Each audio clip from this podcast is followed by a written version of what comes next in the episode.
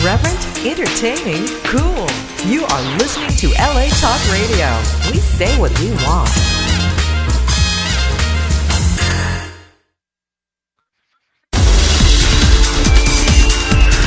You're listening to Impact Hiring Solutions with Brad Remillard and Barry Deutsch. Only on LA Talk Radio.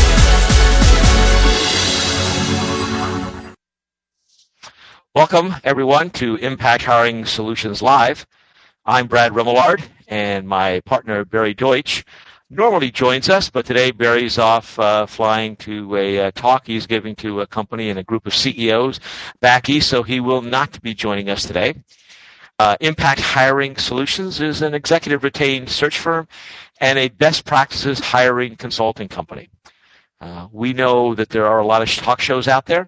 We know that a lot of talk shows talk about different businesses, business issues.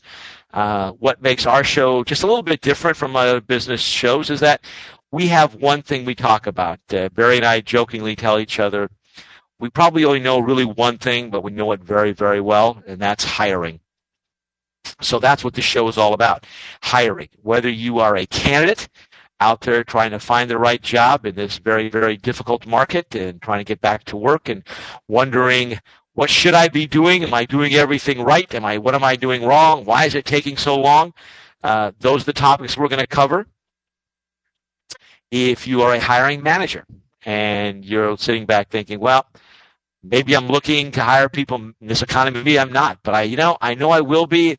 Maybe I need to upgrade. The question is, where do I find this top talent? Uh, where do I locate uh, the best people? Uh, so we'll talk about how to find top talent, how to interview top talent, where is this talent, and we do this every Monday uh, from 11 to noon Pacific time on LA Talk Radio. Uh, this is a show where we want to engage you. We want to make you part of our show. So if you have questions, especially today's topic we're going to talk about for candidates some of the interviewing mistakes candidates make, if you would like to participate, uh, and be a part of the conversation. If you want to ask a question, if you've had a particular issue uh, in your uh, job search, you can call us from at 818 602 4929 and uh, we'll put you on and we'll have a discussion. That's 498. I'm sorry, that's 818 602 4929. But I have to caution you, you have to call from an unblocked phone number. If you call from a blocked number, then all that's going to happen is you are going to uh, get a recording. So your number has to be unblocked, and you can unblock that by dialing uh, star A2 prior to the call. If you're in an environment where you can't call us, where you have to, uh, maybe you're sitting out at a store or something like that, uh, sitting in your office and you can't talk, uh, give us a call or send us an email at info at impacthiringsolutions.com. That's info at impacthiringsolutions.com. But either way, we'll do our best to get your uh, discussion, your question, your topic on the air. Today, we're going to focus on candidates. We're going to talk about what are those interviewing mistakes, those interviewing errors. What are some of the issues that happen in interviews that candidates uh, may not even know is happening? I, in my 30 years as a recruiter, have conducted over 10,000 interviews. I have co-interview, participated in interviews with well over a thousand, probably 1,500 different uh, hiring managers. I have gotten more feedback from the, the five, 6,000 searches I've worked on in my life from hiring managers of what went wrong in the interviews, why they didn't want to hire the candidate, A candidate that as a recruiter I thought was ideal for the job. But the hiring manager calls me back and comes up with uh, reasons. And in fact, I'll talk about this maybe in a little while. This actually just happened to me recently. I interviewed a candidate for a search I'm conducting. In my interview, the candidate was outstanding. And I, I think I do a pretty good job of interviewing. I probe deeply. I ask for a lot of examples. I don't let candidates off the hook. Uh, some people even say I'm relatively aggressive in a candidate. I'm very direct. Uh, I feel that's my responsibility as a recruiter. And this candidate did an outstanding job. in fact, actually turned me around. I really wasn't that impressed with the account when I talked to him on the phone, but he called me back, talked me in a meeting with him, and I thought it would be a waste of time. But as I as I interviewed the candidate more and more, I realized this candidate really has a great background. So I set the candidate up, and not too much later, I uh, uh, give a call and I, I meet with the candidate, and I the candidate and I go out to the company and sure enough, we have an interview. I'm there with the hiring manager. I'm talking to the company, and the candidate implodes. After the interview, the only thing I could say to, that, to the president was, I don't know who this candidate was. It's certainly not the same candidate that I interviewed over a week ago. What went wrong? What did that candidate do different with me than they did with the hiring manager? And that happens all the time. So we're going to cover those issues and we're going to take your call. In fact, we got a call on the line right now. We'll take, we'll start out with the call. We got a call from area code 425. Uh, give us your first name and, uh, the city you're calling from.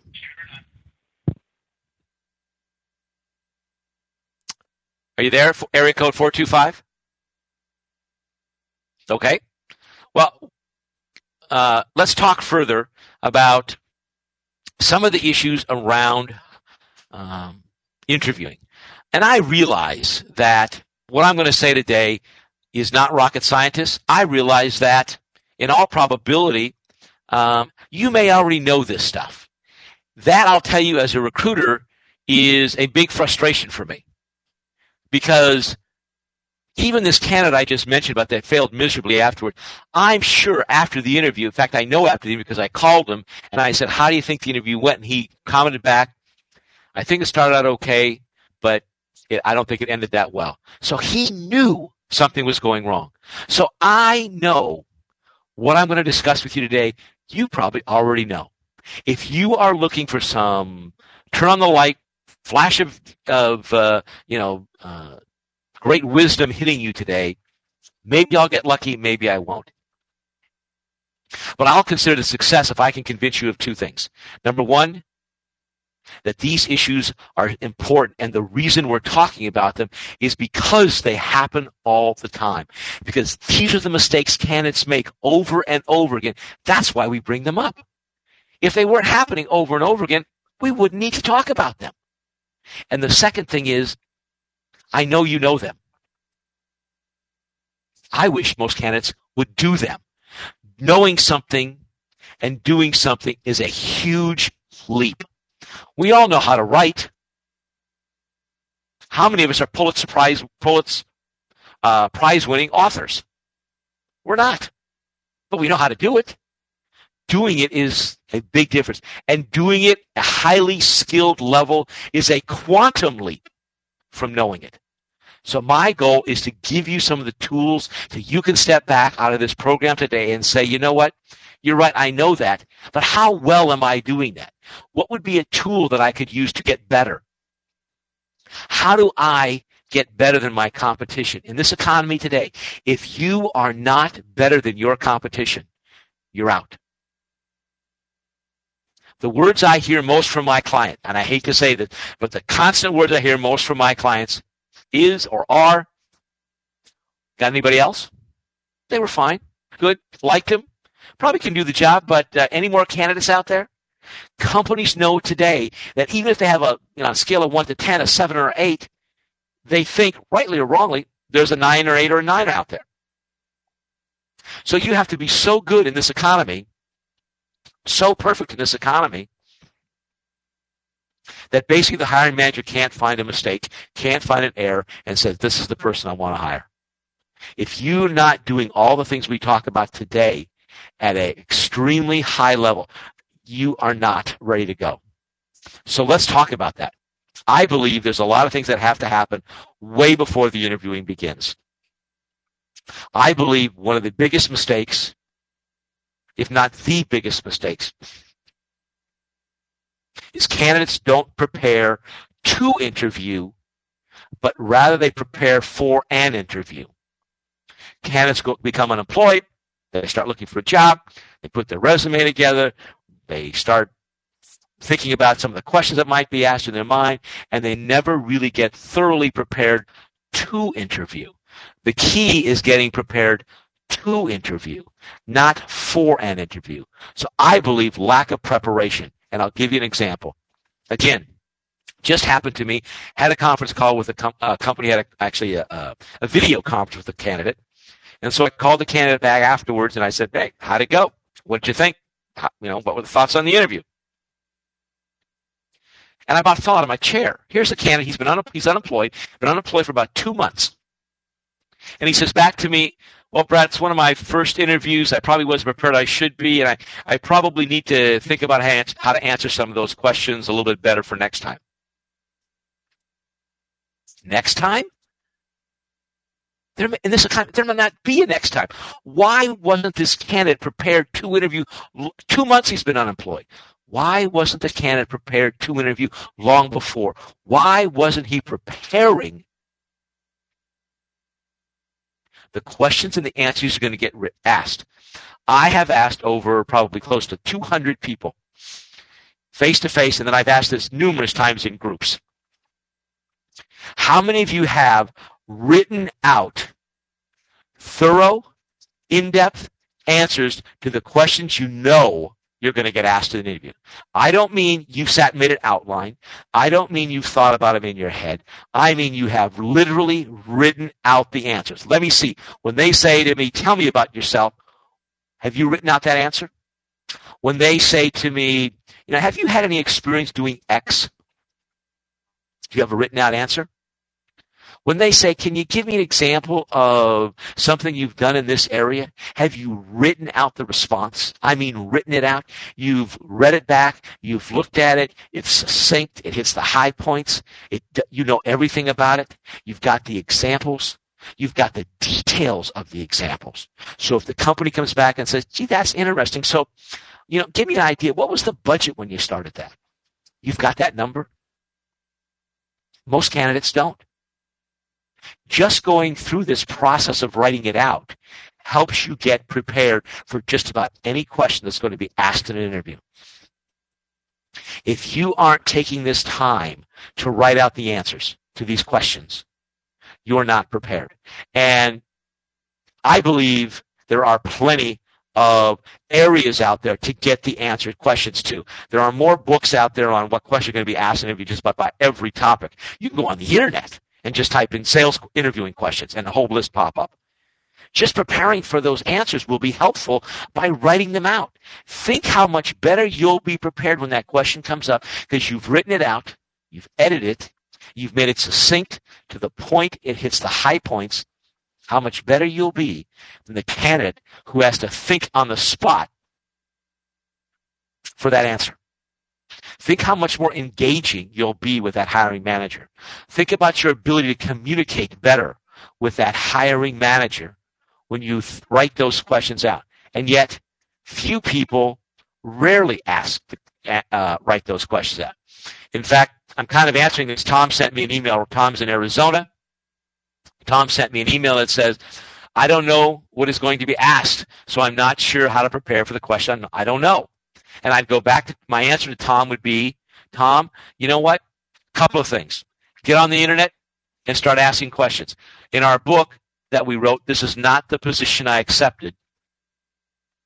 We have a whole host of questions to ask. In fact, we have written out the 10 most important questions to ask in the interview and how to answer those questions. Most of the things I'm talking about today, Tom, are in our book. That's why I wrote the book. It's a workbook. It's not meant to be read. It's meant to help you really think about what to do before that first interview.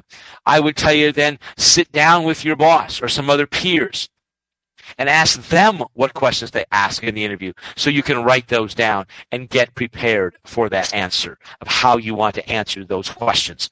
So there's plenty of resources out there. You don't have to rely on yourself, but you can rely on other people. I would suggest how many of you have tapped into the tools that are available? How many of you candidates that I have met have never tapped into the tools that are out there? Such as having a video yourself on the in, a, in, an interview. Now I know if you're going through an outplacement firm, some outplacement firms will actually do a video of you, but you can do the same thing. You can get a peer, you can get someone else unemployed, somebody from a networking group to say, "Hey, let's do some mock interviewings. Let's get a video camera and we'll role play. You ask me an interview and I'll answer it, and let's see how I look." How do you sit in the chair? What is your real eye contact? I have interviewed candidates at the end of the, my interview or midstream in my interview, I will look at the candidate. I'll say, you know, we've been at this now for X number of minutes. Do you realize you've only looked me in the eyes maybe two or three times? Easily, easily, two thirds of the candidates tell me I'm lying to them. Well, not lying. Tell me I'm wrong.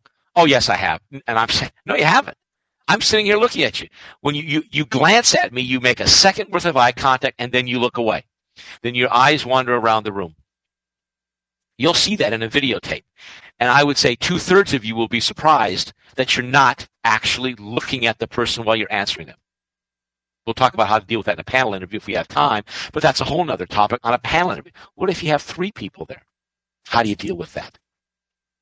So you'll see things like your hand motions you will see uh, strange little quirks that you have about how you sit in a chair, how you lean forward. What is really powerful, and anybody who's gone through a Toastmasters or any kind of speech coach, you will notice strange little questions in your, uh, strange little quirks in how you speak.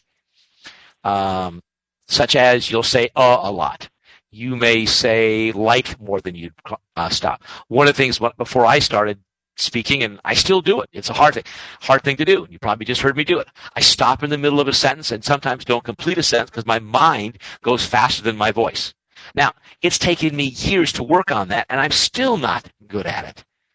But you'll see that in an interview. So let's take a call. We have a call from area code 615. Uh, caller, why don't you give us your name and uh, what city you're calling from? Well, we lost that caller too. Uh, uh, can so let's um, talk about video uh, taping yourself. Um, this is really important uh, that you take this time to um, prepare, to watch for their quirks, uh, to look at how you answer questions, uh, to understand are you listening to the questions? How often we have asked a question and hiring manager said, I asked this question, I don't feel I got an answer to it. The candidate rambled on. The candidate moved, candidate moved to another direction. The candidate didn't follow through. So many issues are happening here that when you take the time to video tape that, you will see that. Um, so videoing is really important in taking a look at a uh, idea of what you can do to go forward. Some of the other things I would suggest to you is many people just don't have a voice. One of the things I have recommended to numerous people over and over again is get a voice coach. Too many people are very monotone. Too many people are very um, uh, nervous. Too many people talk softly. Uh, we all have heard about the soft talker, the person you can't hear too many people don't know how to properly stress a point and aren't comfortable stressing a point. That is so important. Get yourself a voice coach. Learn how to communicate effectively. That's the difference between a great interviewer and an average interviewer. And in this economy, you've got to be a great interviewer to go forward. I've asked this question hundreds of times to, well, not hundreds of times. I've asked this question many times to thousands of people. How many of you are in sales? And sooner or later, they all get the point and raise their hand. Well, we're all in sales. Somebody say, ah, we're all in sales looking for a job. Great. How many have read any books, hired a, hired a sales coach, and really worked on becoming a salesperson? Because you don't just become a salesperson because you say you're a salesperson. Sales is as much a profession as an accounting person. Two thirds of the hands go down. Two thirds go down. They just, yeah, I'm in sales. Okay. I don't know what that means, but I'm in sales. Why not go hire a sales coach? Teach how to overcome objections. Learn how to close a sale. Learn how to get in front of the person you want to get in front of. Learn how to ask the right questions to gather the data that you need to present yourself. This is important issues in getting prepared to interview before the interview even starts. For those of you that just joined us, I want to remind you that uh, you are listening to LA Talk Radio. Uh, my name is Brad Remillard, and uh, this is Impact Hiring Solutions Live. We're here every Monday from Monday uh, 11 to noon, where we talk about every issue around hiring. We help candidates find the right jobs, and we have, help companies find and hire top talent. You can participate with us today by calling 818 602 4929, just as long as you call from an unblocked number. You can also email us at info at impacthiringsolutions.com. Uh, one of the things I want to make sure to let you know is for those listeners today, we're going to make available on our website after this interview. You can go to our website, impacthiringsolutions.com. It's impact hiringsolutions.com. And we're going to make available free to you a list of what we call our interviewing do's and don'ts. You'll be able to download that free from our website. It's right out of our book. This is not the position I accepted. And it's just a list of things to think about, do's and don'ts. Again, that may seem obvious to you, but the reason they're there, because these do's and don'ts happen all the time. And I mean all the time. Or actually, in the case of the do's, they don't happen enough. And in the case of the don'ts, they happen too often. So we felt this so compelling that we wanted to put these down just to ensure that you would have these do's and you can sit back and you say, am I doing this or am I not doing that? We'll make that list free. It's from our best-selling book. This is not the position I accepted, which is not a book you read. People get this and say, don't read the book. It's a workbook. It's a book. It's a textbook.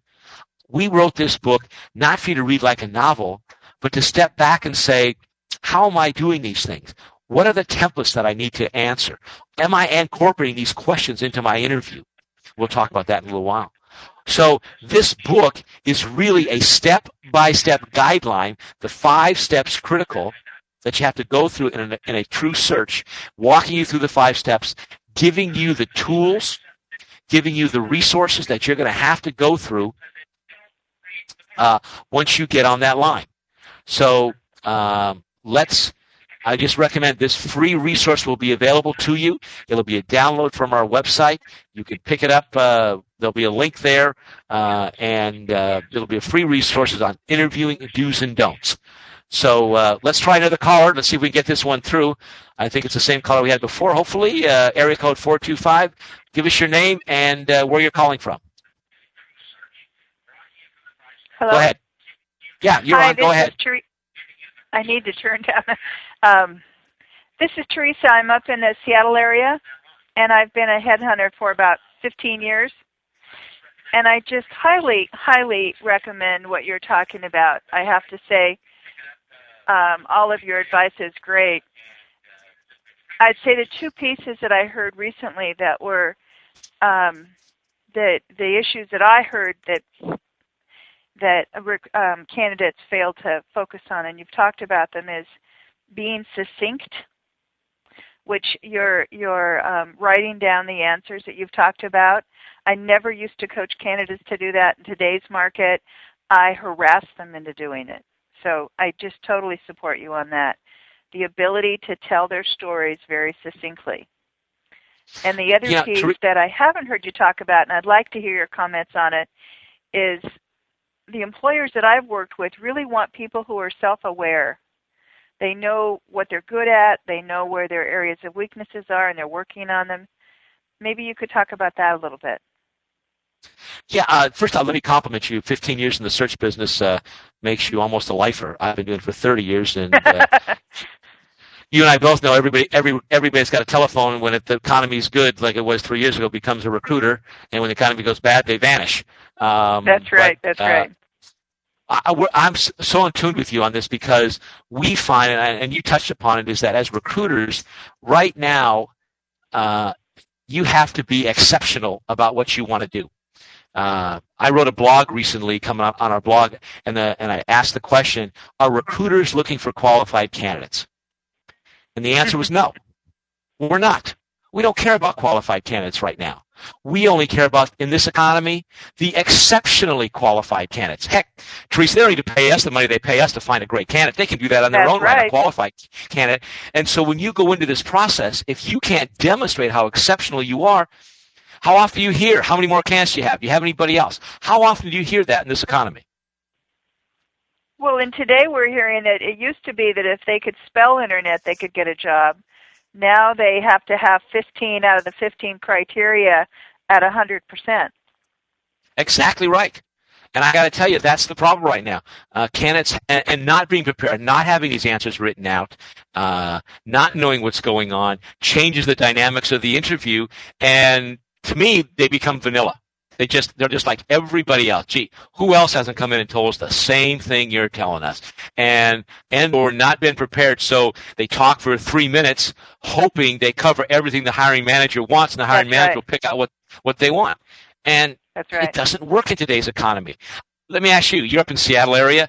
Do you find that candidates today really haven't adjusted how they conduct their job search for the economy. They're still doing it the way they did it back when you're right. You could, if, if you could spell, you know, the, you got the job. Do you find That's that right. candidates haven't really adjusted to understanding what this market is today and, and adjusted their job search to the today's market?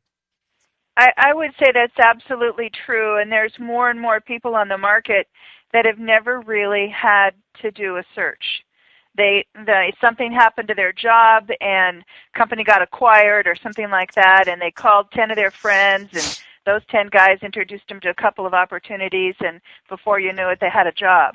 Now they call those 10 people and 8 out of them are 8 of them are looking for work. And they're and four of those 8 are unemployed.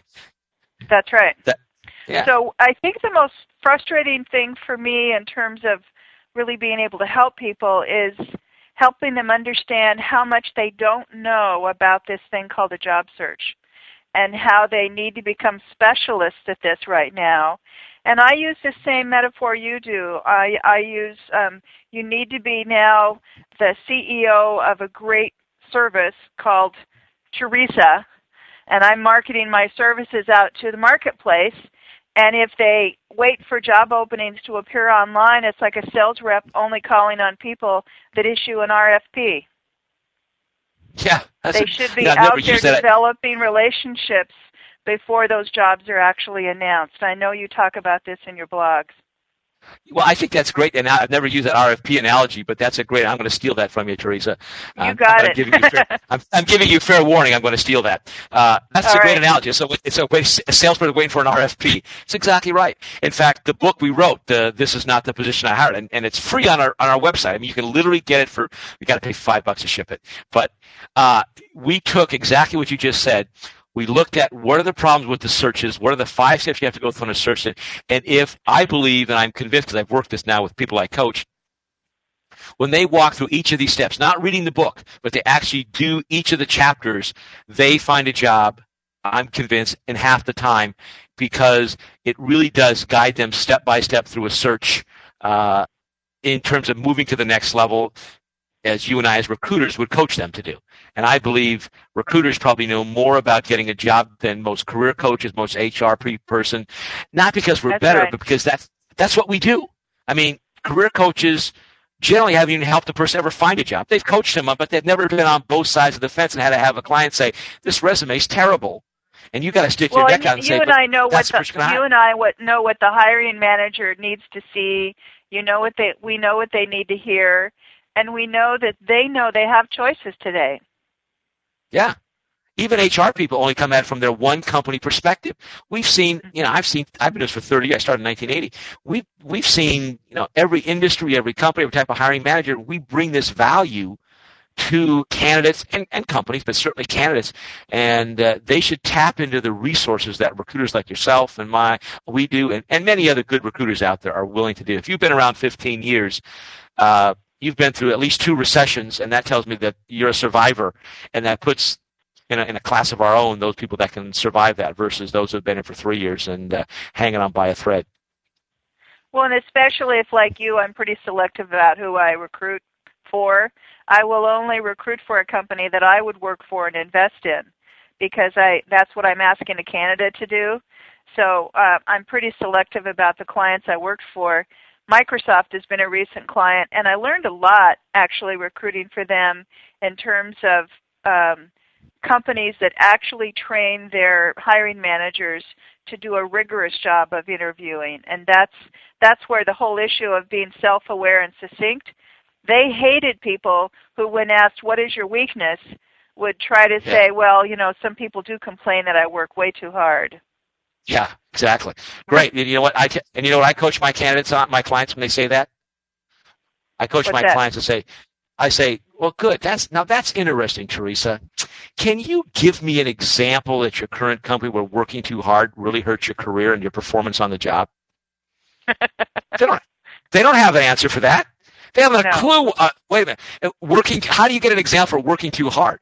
You know, Teresa, why don't you do this? You're up in Seattle. Um, why don't you? Get, how do people get in touch with you if they're in Seattle? I mean, if you want them to. If some recruiters don't want them to, and I understand why as a recruiter. But if you want to, you want to put out a website or how to get in touch with you, uh, feel free. well, if you I'm don't, I'm on as a recruiter, I LinkedIn. understand. I'm on LinkedIn at uh, Teresa Dahl, D A H L, and I'm glad to say that as you're probably noticing, the market is picking up. Our candidates are getting more and more interviews, and people need to be more hopeful now, not discouraged. Well, great. Thank you for participating. I really do appreciate that. And uh, feel free to call back any Monday between 11 to noon and uh, converse with us. I, you're, I really appreciate you taking the time to call, and we'll talk about those other issues right now, as a matter of fact. Thanks, Teresa. Good job. Have a great you. day. Bye bye. So Teresa brought up some really good points. Let's talk about um, what goes on once you get into the interview. A couple of things you need to know going back. Uh, years ago, I was, uh, I mentioned the book, I was a young recruiter and talking with a VP of HR from Rockwell Corporation, large company. And he said to me, Brad, one of the most important things we look for are what we call the four A's. I said, what four A's? What are you talking about? What are the four A's? He said, let me tell you what we want to see when we bring a person in.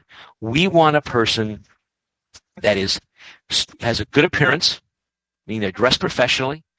We want someone who's articulate, someone who's affable, and someone who is assertive. That's what we look at for the four A's. And let me get to the first impression because, like it or not, the first impression is the key to a successful interview hiring managers, right or wrong, good or bad, well, that's a whole other topic. And we talk about it extensively on the hiring manager side. But unfortunately, hiring managers make first impressions. You make a strong first impression. Let's play a game here. Let's say to get to the next round, on a scale of 1 to 10, you got to get to a 7 on the ranking scale. Just a random number, let's it's 7. You make a weak first impression, and, well, let me back up. So you got to get to 7. So on that, you end up uh, let's say everybody starts at zero. You bring them in. Everybody's neutral when we come in. So let's say everybody's zero, and we got to get to seven to become successful. If you make a strong first impression, you can get all the way to three or four. Now you only got to get from four to seven. You make a weak first impression, you drop down to three points to a negative three. You got to get up to, you got to hit 10. That's a home run. That's a grand slam. Isn't going to happen. The first impressions drive the interview. When you've got a hiring manager who is waited too long to start the hiring process, is into the hiring process too long, they become desperate. First impressions change the whole interview. So practice your four A's. What is your appearance? How are you articulate? Are you affable? And are you assertive? Teresa mentioned about it. Self-aware. Companies are not looking to hire people who aren't confident, people who don't who don't come across confident, they're not assertive, they're not communicative, and they don't represent themselves well. My answer is all the candidates I interview, I would say half of them would hire themselves. If they saw themselves through this video. So think about those four A's and how you're impacting those four A's and making this strong first impression when you come in the door. Uh, what's your handshake like? Have you rehearsed your introduction? What is your eye contact? We live in a multicultural here. Now, many people in their cultures aren't used to making eye contact. But if you meet a, a, company that is, a person that is, you have to be aware of that. You have to be culturally sensitive to these issues. You have to understand when you get into an interview, there are a multitude of types of questions you're going to be asked. But in the end, all questions boil down into three categories. We have what we call the throwaway question. Those are the questions that, you know, tell me about yourself. What kind of animal do you want to be? They're just throwaway. They're filling time. They're bored. They don't know what to ask. They're, they're building rapport. Um, really don't have a big impact on the interview. Then there's what I call the informations type questions. These are important questions. These are questions to gather information to determine how well your background fits with what they want to do. It's like, how big is your company? What was the size of the organization you managed? How many people did you manage? What were the backgrounds of these people? Um, did you have, have you worked internationally? They're gathering information to help align you with the position. Then there are what I call the critical questions. For good interviewers, those are the pain questions. Those are the questions that I've got some challenges faced in front of me and I need somebody who can solve these problems. These are the questions where you can now relate to them, begin to relate to them and begin to solve their pain. You can begin to bring solutions to the interview. They walk out thinking, wow, not only do they have a great background, they're affable, they're friendly, they make a good presentation, but they can solve my pain. Part of your job in the interview is this awareness of understanding what type of question they're going to ask. Teresa brought up a good point. Do you know what your weaknesses are? And do you have answers for what you're doing to, to build and improve those weaknesses? You shouldn't be shy about a weakness. You should throw it on the table and say, but you know what? This is what I'm working on. Here's what I'm doing to become better at what I do. Here's what I'm doing to improve. I'm going to Toastmasters to become a better speaker. I've hired a speech coach to help me become more articulate. Use those tools to begin to show how you're growing. Particularly if you're at a at an entry level or you're at a mid manager level or a manager level, you want to show how you're growing. Even at a CEO level, what are you doing to become a better CEO? What books have you read lately? What business books have you read lately? What workshops, what seminars have you done? What technical areas have you done to make yourself better? Be aware of all these issues going on. In the interview, there's a concept called mirroring. Not sure how many of you are aware of this, but there's a concept called mirroring. How do you mirror that person doing the interviewing? For example, if you're talking to someone, if you're a salesperson, you're meeting with an engineering or accounting person who may be more analytical versus a creative sales or marketing person, do you slow down? Do you pause? Do you give them time to absorb your answer because they're analytical and give them time to recognize and uh, understand what you said? Or do you talk fast like I do and it runs right over them? So I always watch how I mirror people. Do you mirror the way they sit in the chair? Do they lean forward? Do you lean forward? Do they cross their legs? Do you cross their legs? Do you mirror them to get them comfortable with who you are and how well you'll fit together? You have to be willing to adjust your style to their style, to their culture many times. So this is all part of the preparation that you need to go through. Let me, uh, I've got a bunch of emails here, so let me let me just take an email here. I got this one. Let's the uh, let's go from Brad from Chicago. I like the name Brad, so we'll go with him. He says recruiters seem to be looking for a needle in a haystack. I don't even get a chance to interview with the company. How do I convince recruiters I can do the job if I can't get an interview? Quite frankly, I would tell you that you ate one of two things. You get a person like Teresa, my partner Barry, or me on the line. If you haven't prepared your answers, I'm not going to put you out in front of my client. That's the fastest way to lose a client. No recruiter wants to hear back and say, like I, like happened to me, why did you send this candidate in? Not even qualified. And I'd met the person. If you aren't prepared, Brad, and you can't sit back and articulate succinctly your questions and your answers in an enthusiastic way, now I haven't heard your voice, so I don't know if you're monotone, if you're slow, if you, what your process is, if you're mirroring all those issues that the, our book, this is not the position I accepted, talks about. If you just said, I know that, and not taken the time to integrate that into your search, that's going to happen. But like I said earlier to Teresa, remember, recruiters right now, different than two years ago, right now, are not looking for qualified person people. You may be qualified for that for that position. The recruiter doesn't care. If you can't demonstrate to us why you are exceptionally qualified, we're going to move on because we're trying to close the search and our clients will tell us to move on. So it's your job, I would say, Brad, to demonstrate to that recruiter why you are exceptionally qualified. I'll take this from Debbie in Indianapolis. I have three interviews coming up this week with one company. I feel like I've asked all the questions and gotten my answers. Should I keep asking the same questions? My answer is yes. If it's a good question in one interview, it's a good question in another interview. And here's the kind of the secret. Most follow-up after interviews from a hiring manager side is so poor. They're going to walk out and say, boy, I don't know, but boy, she really asked me good questions. And they're all going to say the same thing. And nobody's going to step back and say, well, what question did they ask you? And it was the same one. Now recognize you may have to adjust the, the way the question is asked, the, the wording of the question, differently for an HR person, and a salesperson, an engineering person, an accounting person, which is part of the mirroring we talked about. But it helps you look for consistencies. You may not ask the same question of every person, but on critical questions, you should be looking for a theme to determine what you're getting into. So I always tell my candidates, I'd rather have you ask the questions than not ask any questions. And let's move to that because it's kind of the, the biggest issue and I think the number one biggest mistake. I said that I've saved the best for the last. For those of you just in it, joining us, we're listening to LA Talk Radio. I'm Brad Remillard with Impact Hiring Solutions. We're talking today about candidate interviewing mistakes.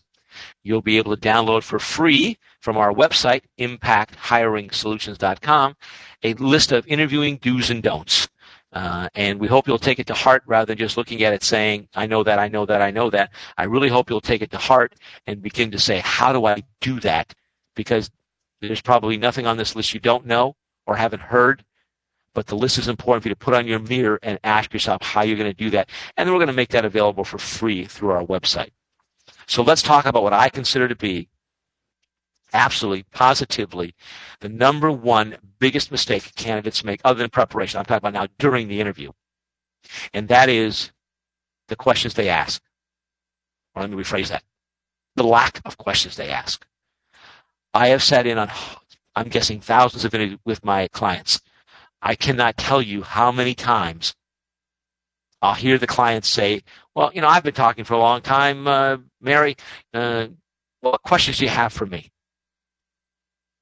And Mary sits back like a deer in the headlights and says, You know, gee, you've asked all my questions. I guess I don't really have any. Or Mary comes back with two generic, vague, you know, typical questions. Uh, uh, well, what's the budget? Uh, um, do I have good people working for me? Uh, uh, what's your management style? Uh, and they come back with these questions, and then three questions, and then in five minutes they're done. What a waste of a golden opportunity. The questions you ask are often more important than the answers you give. You should have a list of questions you want to ask. In fact, we feel this is so important. In our book, this is not the position I accepted. We have listed for you the 10 most important questions to ask in every interview meaning every interview process, let me rephrase that. You should ask these 10 questions in every single interview. And then we've added another 134 questions broken down by different segments uh, of questions to ask.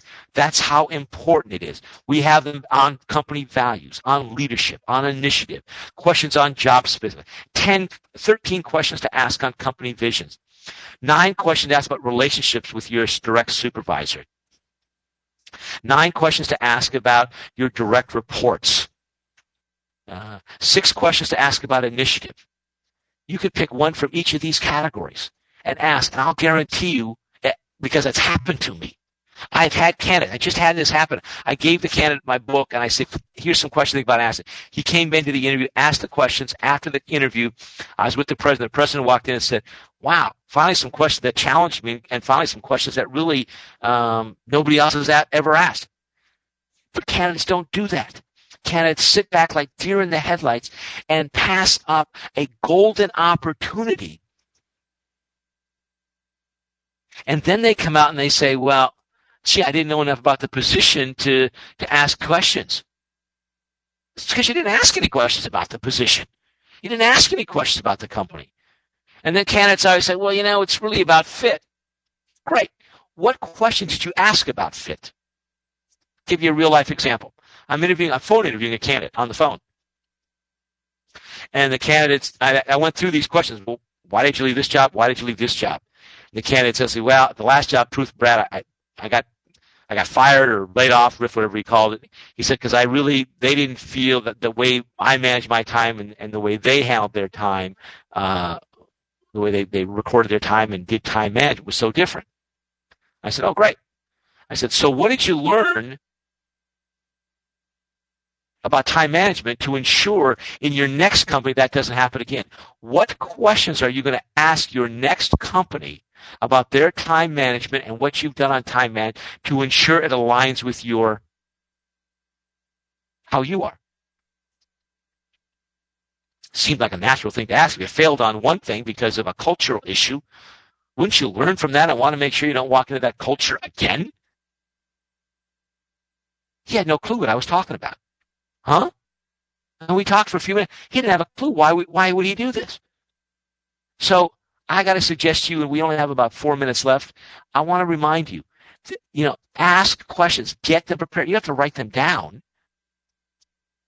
In our book, I think we have, I said 134 questions on uh, that. I have, I have 30 questions or more on commonly asked questions you're going to get in an interview.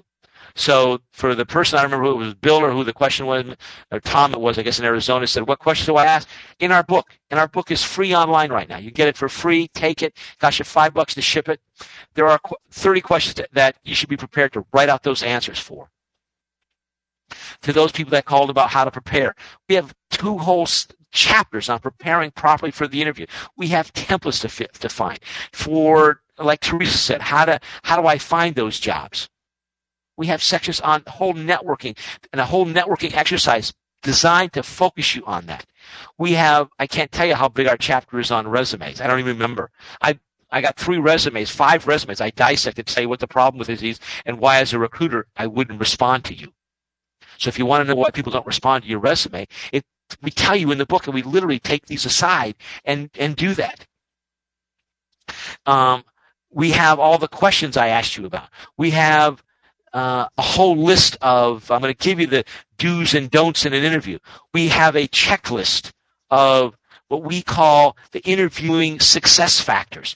These are the things that the top talent, the best candidate bring to the table. If you want to know, and there's about, I don't know, 10 or 15 of these, what they bring to the table, these success factors are right there in our book on page 81. And it's yours for free. Five bucks. You got to pay for the shipping. We give you actually canned answers, how to answer the questions in the book, and it's yours free. All I'm saying is don't say the tools aren't out there.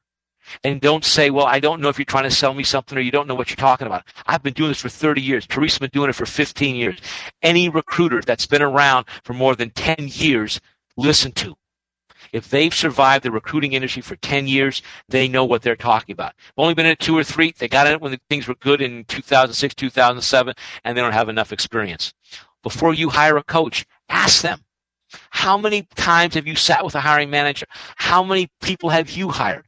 How many times have you been debriefed by hiring manager telling you the problems that they don't like in your resume, that they don't like the way you answered a question? Those are important things to know before you hire a coach. These are here, and these people are out there like Teresa, and myself, and many other good recruiters are out there willing to help because we recognize we had it good in the three years ago, and now it's our turn to give back. Our book is all about giving back. On our website, as I close, we have a host of free resources for you. Uh, we have every audio file on every program we've talked about from finding the hidden job market, leveraging social media, resumes, interviewing, candidates' mistakes. All those audio files are there and they're free at impacthiringsolutions.com. Our blog, if you're not watching our blog weekly, we talk about all the issues and it's all on impacthiringsolutions.com. Just go up top side, hit candidates, scroll down to free resources, and they're all right there. Our LinkedIn discussion group, Impact Hiring Solutions Job Search Network. We have tremendous discussions going on. The resources are out there to help you never make a hiring interviewing mistake again.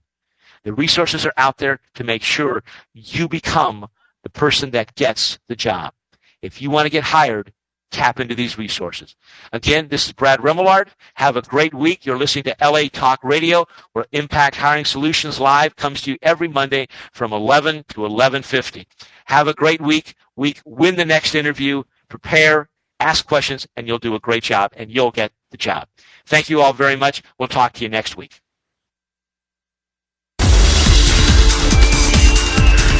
You're listening to Impact Hiring Solutions with Brad Remillard and Barry Deutsch, only on LA Talk Radio.